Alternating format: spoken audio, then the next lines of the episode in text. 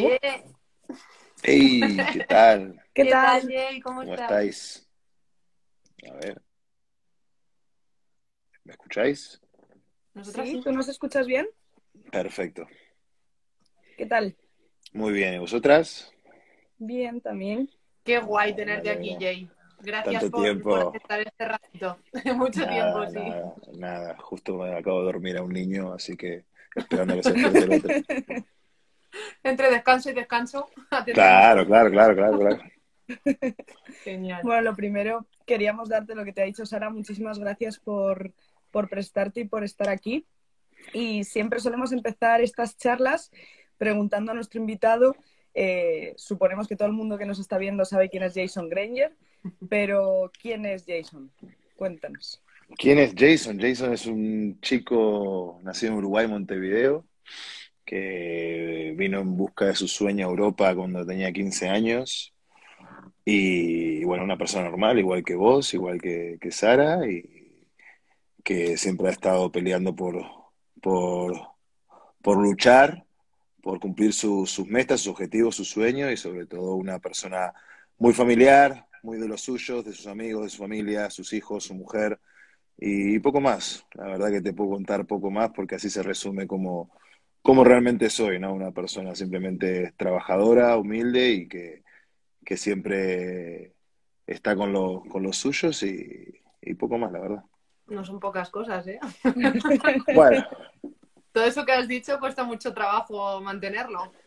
no, desde luego, sí, obviamente sí. Ah, no todo el mundo lo tiene. Yo tuve la suerte de que me, me criaron de, de buena manera. Siempre dije que tuve para bien o para mal el ejemplo de mis padres, ¿no? Y, y, bueno, al día de hoy creo que, que soy un hombre hecho y derecho que, que siempre ha, ha conseguido lo que realmente me he propuesto y, y acá seguimos. Al fin y al cabo, la vida está para vivirla y para disfrutar. Qué guay. Qué cierto. Totalmente. Yo, a raíz de lo que has dicho de que eres una persona súper familiar, que te gusta estar con los tuyos, pues queríamos preguntarte un poco que cuando tú empezaste viniste a Europa súper pronto, súper joven, y qué supuso eso para ti, porque eso tiene un coste de dejar a tu círculo, dejar a tu gente, tu familia, y bueno, que, ¿cómo lo llevaste tú eso? A ver, yo lo tenía muy claro. Mi sueño siempre de chiquito fue ir a jugar a Europa. Siempre tuve la oportunidad de ir a Estados Unidos o venir a Europa. La verdad que mi padre, por ser americano, siempre tuve las puertas abiertas de ir a un high school o, o terminar mis estudios allá, pero, pero tenía clarísimo, el primer día que, que empecé a jugar a la pelota, que mi sueño era jugar en Europa. Y con 15 años me llegó la oportunidad de, de tomar un avión a, a España, cruzar el charco. Y siempre cuento que tuve la, la suerte de, de caer en, en el mejor sitio posible para, para empezar mi carrera deportiva, que, es, que, fue estudiante, ¿no? En, en su día. Y, y la verdad que no, no me costó, le costó yo creo más a mis amigos y a mis padres, no dejarme ir con, con 15 años a otro país, no era Argentina o Brasil que está al lado de Uruguay, sino era cruzar el charco, horas de diferencia, el idioma es, bueno, era el mismo, pero, pero bueno, siempre todo ese entorno que tuve me, apoyó al máximo de, de poder salir de, de mi país por, por eh, pelear por, por mis sueños y bueno, así, así fue. A mí personalmente, es verdad que al principio me, me costó un poquito porque al fin y al cabo parece que un chico de 15 años se va a otro país a, a jugar al básquet, a seguir estudiando, no estás, al fin y al cabo estaba solo, pero, pero bueno, te repito, caí en uno de los mejores sitios posibles, ¿no? Una residencia donde había gente de muchos países, de otros, de otros sitios fuera de Madrid, y, y yo creo que siempre te- tengo que estar agradecido a- al Estu, ¿no? De, de cómo me trató mis primeros años cuando, cuando yo estaba lejos de mi familia. Y un poco, dime, dime. Sara, di, di, di, Vale. di, di. que un poco en esto que cuentas, eh, al final, que para ti no fue difícil el alejarte, pero ¿cómo sentiste? Porque al final, digamos, se te da una oportunidad, ¿no? Te traen un jugador extranjero, el club apuesta por ti, eso puede generar cierta presión, ¿no? Y que ese nivel de autoexigencia suba mucho de tengo que demostrar, me han traído hasta aquí, tengo que valer. Todo esto, ¿cómo lidiaste tú con ello? Yo al principio no, no era consciente, yo venía a jugar al básquet. Obviamente toda mi vida hasta el día de hoy me divierte jugar a la pelota, ¿no? Y, y al principio no, no, no fui muy consciente de, de lo importante que era tomarme mi deporte en serio, ¿no? Como una responsabilidad. Yo antes estaba en Uruguay, me levantaba, iba al colegio, entrenaba y me lo pasaba bomba con mis amigos, ¿no? Y, entender que me lo podía seguir pasando bomba, ¿no? Pero al fin y al cabo tenía que tener cierta disciplina o cierta responsabilidad a la hora de ir a entrenar, a la hora de competir, ¿no? Fue un proceso, obviamente, que, que, que me costó adaptarme, pero bueno, con el paso de los años fui fui conociéndome mejor, fui conociendo más cómo funcionaba este negocio. La verdad que en categorías junior, cuando no eres profesional, más amateur, pues al fin y al cabo te, te seguís divirtiendo y no tenés esa presión que cuando llegas al primer equipo, ¿no? Que yo tuve la suerte de llegar cuando tuve 16, 17 años, ¿no? Que ahí fue cuando me cambió un poco el chip, ¿no? Al fin y al cabo yo cuento que muchos chicos jóvenes llegan, ¿no? Que es el sueño de muchos, pero lo difícil para mí, ¿no? Y yo creo que para muchos es mantenerse, ¿no? Durante muchos años a, ese gran nivel, ¿no? Y estar en ACB, en la Liga Turca, en NBA o en cualquier competición, ¿no? Y es verdad que para un chaval de, de tan temprana edad eso, eso al principio cuesta, es verdad que ahí me, me tocó darme algún cabezazo contra la pared, ¿no? Pero, pero nuevamente te digo, estaba en el sitio perfecto para poder crecer como jugador y como persona y, y la verdad que no me fue nada mal. Esa era un poco nuestra. Lo siguiente que te queríamos preguntar era efectivamente eso, que llegaste muy pronto a, a, debutar en ACB, incluso a ser un jugador importante en el Estu. ¿Cómo lidiaste con ello siendo tan joven? Porque a veces no es fácil la presión, la, las expectativas. Hay muchos factores que afectan a eso. Mira, yo te cuento, la primera, la primera temporada como profesional, que fue con 17, fue, para mí fue increíble. Yo pensando que iba a ser el segundo o tercer base del equipo, al fin y al cabo terminó jugando muchísimos minutos con un rol muy importante, ¿no? Y esa temporada a mí me marcó mucho, porque siempre digo, bueno, la primera temporada fue magnífica a nivel personal, eh, la segunda temporada supongo que será mejor, ¿no? Y, y, me acuerdo que ese verano, yo todos los veranos siempre solía entrenar, mejorar, dije, bueno, me ha ido tan bien este primer año, el segundo año pues no necesito hacer las cosas que hacía antes para, para poder seguir compitiendo. Y fue darme un cabezazo contra la pared, una hostia, así hablando mal y pronto, que el segundo año me encontré con la realidad, de decir, hoy tengo 18 años, si quiero seguir acá tengo que seguir trabajando, no, no, no es tanta la comodidad y no, que no todo llega solo, al fin y al cabo, todo lo que he conseguido ha sido a base de sacrificio, a base de trabajo, nadie me, me regaló nada, ¿no? Pero esa segunda temporada, ¿no? Yo la primera jugaba 24 minutos de media y la segunda pasé a jugar 12, ¿no? La mitad. Y fue como, bueno, Jason, tampoco realmente eres tan bueno de lo que, de lo que piensas si no trabajas, ¿no? Y, y bueno, a partir de ahí encaré mi carrera deportiva de, de, otra, de otra manera, ¿no? Y sabiendo que aún era un chaval, estaba en una situación privilegiada, ¿no? Tenía la oportunidad de, de poder jugar en ACB, competición europea en ese momento también que jugamos Eurocup y, y, me dije a mí mismo, bueno, si quiero tener una buena carrera tengo que, ponerme las pilas porque aquí, si no estoy yo hoy, puede estar el que está abajo, el que está en Brasil, el que está en, Portugal o cualquiera que tenga otra oportunidad, ¿no? El tren muchas veces pasa, pasa muy pocas veces por, por el camino de uno y hay que, hay que aprovecharlo, ¿no? Mm. Un poco a raíz de lo que decías de que estar donde estás te ha costado muchísimo sacrificio, más de, un golpe, decir, me esfuerzo o demás. Queríamos recalcar el que tú has jugado en, en Europa, eh, os has jugado fuera de España, has jugado en España, esto ha llevado muchos cambios en tu vida. También cuando acaba temporada, digamos que tu día a día, tu rutina cambia mucho de cuando estás jugando a no estás jugando. Entonces, ¿cómo lidias tú con todo esto? Los viajes, el dobles entrenos y demás con tu vida personal y más ahora que pues que tienes los peques, que eres papi, entonces que imaginamos que puede ser complicado, ¿no? Bueno, al fin y al cabo, mm, si te digo la verdad, mi vida no, no ha variado mucho desde que soy profesional, ¿no? Al fin y al cabo, yo tenía una rutina diaria, ¿no? De entrenos, de descansos, de, mejorar o de estar con, con, la familia, ¿no? Y a lo largo de los años, pues, uno va aprendiendo cómo lidiar con, con ciertas cosas. Una vez que empecé a jugar partidos europeos, ¿no? Euroliga, tantos partidos, tantos viajes, la verdad que eh, agota, porque mentalmente te, te agota, porque no, no, tienes tanto tiempo libre para, para entrenar, por ejemplo, la pista, y es muchas sesiones de vídeo, muchas cosas tácticas, ¿no? Que a nivel mental eso, pues, sinceramente, en enero, en febrero, pues suele agotar, ¿no? No te voy a mentir, yo creo que le pasa mucho de los jugadores, ¿no? Pero es ahí cuando, cuando uno va, va, aprendiendo a lo largo de su carrera de cómo, cómo lidiar con, con las situaciones a lo largo de la temporada, porque hay momentos en los que te encuentras fenomenal, otros en los que no te encuentras tan bien, ¿no? Y, bueno, ir tirando como, como, puedas, con la ayuda de tus compañeros, de tu entorno familiar, ¿no? Y, y, y bueno, encontrar esa rutina diaria, ¿no? Que yo personalmente intento que no, no suela variar mucho. En verano es prácticamente casi lo mismo, porque me levanto por la mañana, voy a entrenar. Ahora que tengo hijos es verdad que varía un poco, tengo que cambiar algún pañal de por medio, pero, pero bueno, bueno, es verdad que ahora con, con los años pues intento, es verdad que ya para mí el baloncesto lo amo, igual que lo he amado toda mi vida, pero tengo mi familia, que, que es algo más importante que, que, el juego de la pelota. Lo de los pañales lo hace más ameno. Sí, desde luego. El olor sobre todo. Hablando un poco también eh, de otros aspectos que afectan mucho a, un jugador eh, o a un deportista en general, eh, es el tema de las lesiones.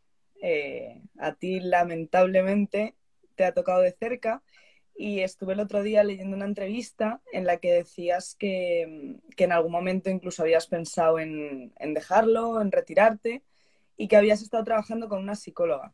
Eh, nos gustaría un poco preguntarte eh, cómo crees, para la gente que, nos esté viendo, en qué crees que, puede ayudar una psicóloga o un psicólogo deportivo a esos procesos en los que el jugador o el deportista no se encuentra en su mejor momento.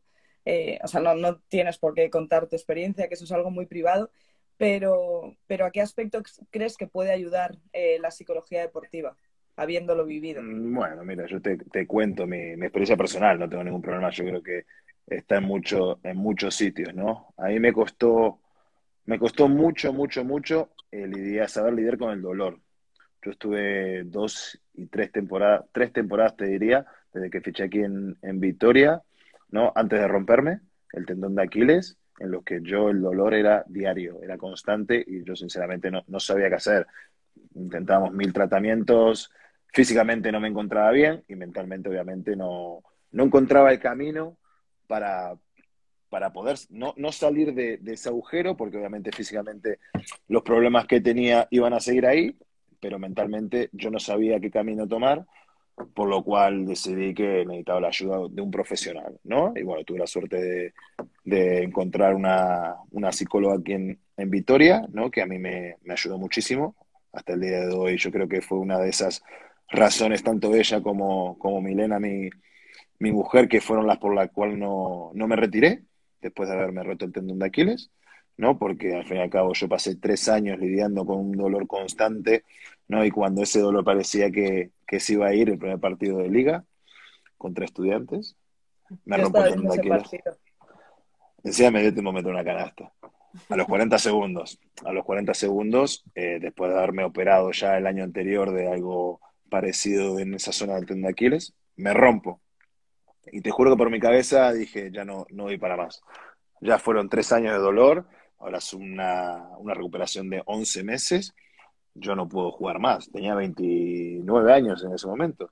¿Qué no me da para más? No puedo seguir peleando, ¿no? Y, y siempre cuento que el, el, nacimiento de mi hijo, que yo me lesiono en septiembre y mi hijo iba a nacer en diciembre, fue una de esas razones por la cual yo seguí peleando, ¿no? De, de decir, vale, no me voy a rendir porque quiero que mi hijo me vea jugar al básquet, quiero que me vea disfrutar, ¿no? Y, y todo el dolor que he sentido, pues no era tan grande como el amor que siento por el básquet, ¿no? Y eso a mí, una psicóloga, la psicóloga Lucía, ¿no? Me, me lo hizo ver así, ¿no? Y yo creo que fue una de esas personas que me, me dio herramientas de cómo controlar mis emociones, por al fin y al cabo cuando, cuando, te, cuando eres adolescente, cuando eres un niño, tú no sabes lo que son las emociones, al fin y al cabo, nadie te explica cómo controlar tus emociones, ¿no? Y yo creo que es un problema en el, en el deporte de élite, ¿no? Que, bueno, cada día menos, gracias a Dios, ¿no? Que cada más equipos profesionales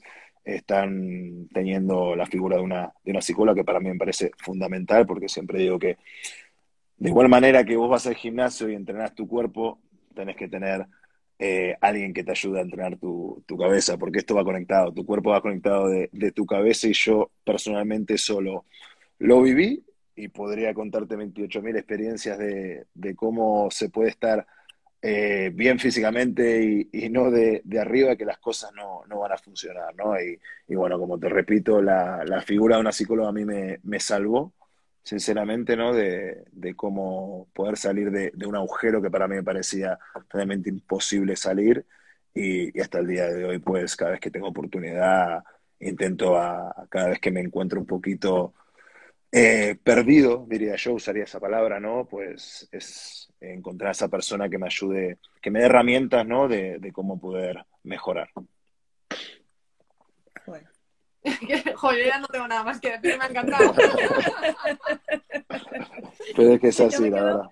Yo me he quedado igual. Y que voy a hacer énfasis en una cosa que me parece súper importante, que además has repetido un par de veces, y es que la psicóloga te dio herramientas. Hago inciso en esto porque muchas veces pensamos que el ir al psicólogo, el ir a terapia es como ir al médico. Yo voy, me recetan algo y ya se me pasa. Pero tú lo has dicho, ya fue una vía que te permitió a ti sobreponerte a ciertas cosas, pero realmente el trabajo fue tuyo. Y creo que es muy importante eso. Sí, desde luego, pero sobre todo a mí, al principio, obviamente, como a muchos deportistas de élite, te cuesta dar ese paso, ¿no? Porque todo el mundo cree, ah, no, como veo un psicólogo se pensarán que estoy loco. Pero al contrario, el, típico tabú, a lo que decimos siempre, ¿no? Y a mí me costó, obviamente, y como te dije antes, Milena para mí fue fundamental porque fue esa persona que me, me empujó a, a, que buscar ayuda, porque realmente la, la necesitaba. ¿No? Y, siempre agradezco que tuve un entorno sano que me, que me protegió, ¿no? Cuando las mm. cosas no me estaban yendo bien y, la psicóloga para mí fue, fue fundamental, ¿no? Pero como decías tú, Sara, ella me dio las herramientas, pero al fin y al cabo fui yo el que las puso en práctica, ¿no? Y, saber que, que, esas herramientas me sirvieron de ayuda para mí es, es fundamental y cada vez que tengo oportunidad de compartirlo con, con alguien, pues intento, intento cortar mis experiencias, ayudarles en lo que, en lo que pueda, porque desgraciadamente en este mundo que vivimos, en el deporte de élite, hay mucha gente que lo está pasando mal y no es capaz de, dar ese paso. Y ahora los que me estén viendo, los que me escuchen, que sepan que, ese paso te va a dar una libertad y una tranquilidad a la hora de, poder disfrutar de lo que hagas, juegues al tenis, al básquet, al fútbol, que, que luego te vas a sentir mejor que nunca, vamos. Esto quedan destacados. Bueno, yo creo que todo el baloncesto agradezca que, recurrieras a esa ayuda y que no, que no te hayas retirado y podamos seguir disfrutando de, Jason Grenier. Pues sí queríamos preguntarte que mm, sí lo has comentado, pero no, hemos hablado mucho de ello. Eh, tus dos padres han sido deportistas a un nivel muy alto, entonces eso al final te hace a ti creer en un crecer en un contexto de, pues, de sacrificio por el deporte, de exigencia, de, de esfuerzo, ¿no? ¿Y cómo te afectó a ti todo esto? Yo siempre tuve la suerte, obviamente, como te dije antes, que mis padres fueron deportistas de élite, pero nunca me presionaron a la hora de hacer deporte. Siempre me dieron esa libertad, ¿no? De, jugar a lo que fuese o como quisiese ser médico o cualquier cosa, ¿no? Y yo eso de pequeño, pues, lo vi como un alivio, ¿no? Porque yo he visto casos en los que los padres juegan al fútbol y los niños están obligados a jugar al fútbol aunque no les guste, ¿no? Y a mí me parece algo que, que no está bien, ¿no? Pero bueno, como te dije antes, eh, tuve la suerte de tener unos padres deportistas de élite, ¿no? Que me, enseñaron a esa ética de trabajo, ¿no? Que, es fundamental a la hora de, poder tener una, carrera exitosa en cualquier deporte, ¿no? Y, esa ética de trabajo hasta el día de hoy la, la sigo teniendo, ¿no? Mis padres la siguen teniendo porque siguen haciendo de deporte y lo tomé, lo tomé como una ventaja, ¿no? Porque al fin y al cabo lo sé como, como algo positivo en mi carrera. Es verdad que alguna vez sientes esa presión, porque en mi caso, mi padre era una persona muy conocida en Uruguay, ¿no? Y todo el mundo decía, ah, es que este chico juega porque es el hijo de, ¿no? Y, yo como muy cabezota que soy, pues dije, yo no juego porque soy el hijo de, juego porque soy yo, porque soy Jason y te voy a demostrar que, que, que soy lo suficientemente bueno como para estar en una selección nacional o como para poder dar el salto a Europa, ¿no? Y, es algo que hasta el día de, hoy, ¿no? Sigo, sigo teniendo en mi cabeza un poquito menos, ¿no? Porque la verdad que me importa cada vez menos lo que la gente piense, pero... Importante eso. Desde luego, y sobre todo en, el, en hoy en día, ¿no? Con las redes sociales y esa facilidad que todo el mundo tiene para, para opinar. Exacto, porque detrás de un teclado todo el mundo es muy, muy valiente, ¿no? Pero, pero bueno, he tenido mis, mis momentos en lo largo de mi carrera que, por ejemplo, alguna red social me, me ha afectado, pero bueno, gracias a Dios, hoy en día me siento muy fuerte y, y los comentarios ajenos, pues son gajes del deporte, como suelo decir, hay que vivir con ellos. Mucho trabajo hay que ser fuerte. Hay que ser fuerte para no dejarse influir por ellos muchas veces. Sí, desde luego, obviamente cuando tenía veintipocos años, pues entras al trapo, no te voy a decir que no. Entras al trapo y, con el paso de los años vas aprendiendo que no, no tiene ningún sentido, no vas a ningún lado. Así que bueno, ahora con, con 32 tacos, pues lo que, lo que lea o lo que deje leer es, es algo que ya vivo con ello. Jay, no nos digas 32 como si fueran 65, que aquí estamos usando los 30. Ya, ya, pero bueno, 32 que, que físicamente pesan las piernas ya, ¿eh? Vamos. Somos jóvenes. O sea, volvemos a lo mismo la entrevista de, de Sitafa, Sara. Somos jóvenes. Sí, almas jóvenes, almas jóvenes. y cuerpos jóvenes también. Desde luego. 32 años, la flor de la vida. Totalmente, vamos. Bueno, em, nos has pedido que, y lo vamos a respetar, que, no nos alargáramos mucho con la, con la entrevista. Así que no pasa nada. Que hay, que hay obligaciones. Entonces, siempre solemos, solemos acabar eh, estas charlas eh, preguntándos eh, qué os habría gustado, o sea, qué, qué le habría gustado eh, saber al Jason de 15 años que llegó a Madrid o al Jason de 16, 17 que debutó en ACB que ahora sabes y en ese momento no sabías? ¿Qué le dirías a ese Jason? esa, esa, pregunta es muy profunda, ¿eh? A ver. ¿Qué le diría al chico? Sí, sí, de seis años. Que, que nunca tire la toalla. Que nunca se rinda, que va a haber momentos buenos, momentos muy malos.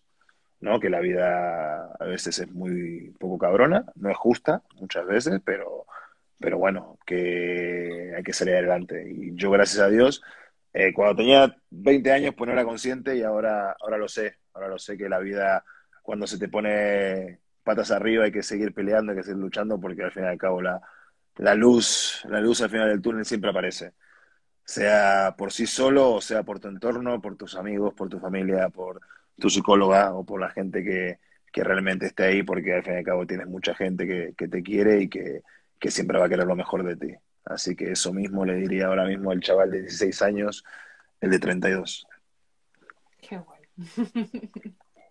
Yo me he quedado, la frase que no se me va a olvidar, Jay, es que a ti te pudo el amor por tu hijo y por tu deporte para no retirarte del básquet. Absolutamente.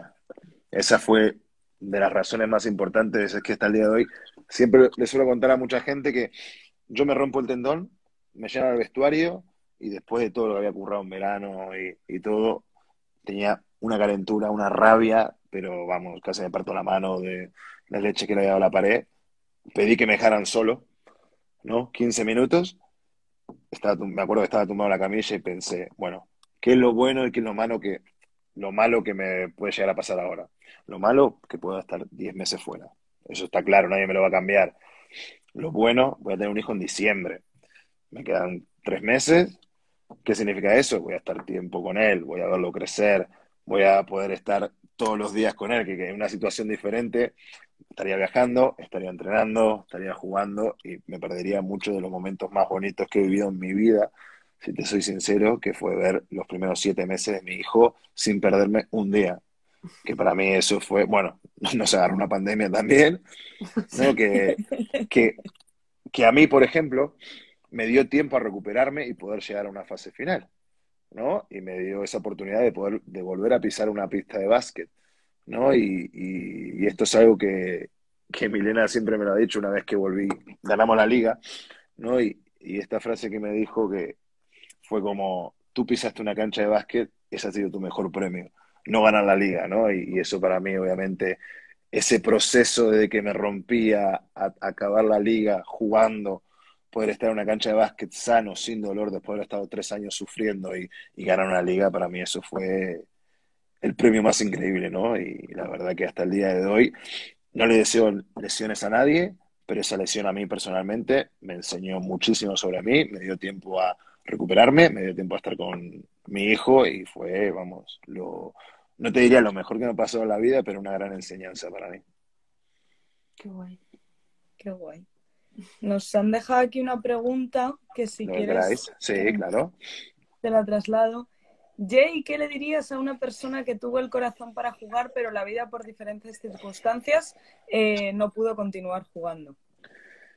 Pues eh, la vida aparte del básquet, hay muchísimas cosas aparte de la vida, ¿no? Y yo que con, el paso de los años me he dado cuenta de eso, ¿no? Yo cuando tenía, era muy joven pensaba solo el baloncesto y, nada más, ¿no? Y, luego al fin y al cabo pierdes cosas de vista que, que son más importantes como tu familia o tu mujer, tus hijos o quien tengas a, tu lado, ¿no? Y, y, bueno, si no, si no puedes practicar este hermoso deporte, pues disfrútalo viendo que que quieras o no, pues eso te puede llegar a alegrar el, día, la vista o, tus momentos tristes. Mm. Oh, qué guay. qué guay, es que han salido muchas, muchas cosas muy, muy interesantes, muy guays, la verdad. Sí, la verdad. de que a ver, vosotras soy, soy psicólogas y yo sinceramente tengo una admiración grande por esa profesión. ¿no? Es más, yo una vez que me lesioné, hice, no sabía qué hacer con mi vida, tenía que hacer algo, hice un máster de psicología deportiva y de coaching y he aprendido muchas cosas, ¿no? Y la verdad es que es algo que a mí me ayudó a la hora de, salir de ese pozo y admiro mucho, ¿no? Y es algo que, que muchos deportistas deberían utilizar, te encuentres bien o te encuentres mal. Vamos, que aquí no hay momentos de los voy a usar cuando esté hundido o estoy demasiado bien, no me pasa nada. Yo hasta el día de hoy, si tuviese tiempo, pues seguiría haciéndolo, ¿no? Pero no me da la vida. Pero bueno, es algo que, que, en el pasado he utilizado cuando me encontraba bien y me he llegado a encontrar inclusive mejor, ¿no? Que, que la gente no tenga miedo a, abrirse, ¿no? Es verdad que cuesta un poquito, pero, pero los profesionales muchas veces te, te pueden sacar de un gran apuro. Abrir el cajón siempre cuesta, sobre todo por Desde luego. Desde luego. Pero es, muy importante que referentes como tú den voz a esto y, niños que, o, no tan niños, que nos estén viendo, viendo ahora se den cuenta de que no pasa nada, de que es una ayuda, que está ahí que igual que vas al traumatólogo, vas al médico cuando te haces un esguince, eh, pues igual la psicología te puede ayudar y no pasa nada, no hay que eliminar o tratar de eliminar ese tabú. Sí, yo creo que poco a poco se va haciendo, queda muchísimo trabajo por hacer, sobre todo en el deporte de élite. Pero bueno, de a poquito van asomando la cabeza y yo creo que es una pieza fundamental en cualquier eh, equipo individual, una persona individual o un equipo, ¿no? Y yo creo que, que eso al fin y al cabo, pues cada vez más, pues va apareciendo. Aquí estamos los tres aportando el granito. Bueno, Jay, yo creo, no sé si tenías que comentar algo más, Ale. No, no, no, no, yo le he prometido a Jason los, que, los que nos ajustáramos a la media hora. Y ahí está, estamos cumpliendo. Bueno, pues yo, yo creo que las dos estamos súper agradecidas. A mí me ha hecho un montón de ilusión verte y que estás bien y disfrutando del básquet. Y Ale, pues igual, tenía muchas ganas de hablar contigo. Así que nada, que no sé, que vaya súper bien la temporada, que muchísimas gracias pues muchas gracias a vosotras por la, por la invitación y estamos aquí para lo que necesitéis. De verdad, muchísimas gracias por prestarte. Nada, no hay de qué. bueno, pues nos desconectamos ya, gracias a la gente que habéis estado y ya subiremos resumen y highlights que nos, Jason nos ha dejado un montón. y esas cositas. Cuidaros mucho. Muchas gracias. Hasta luego. chao. chao.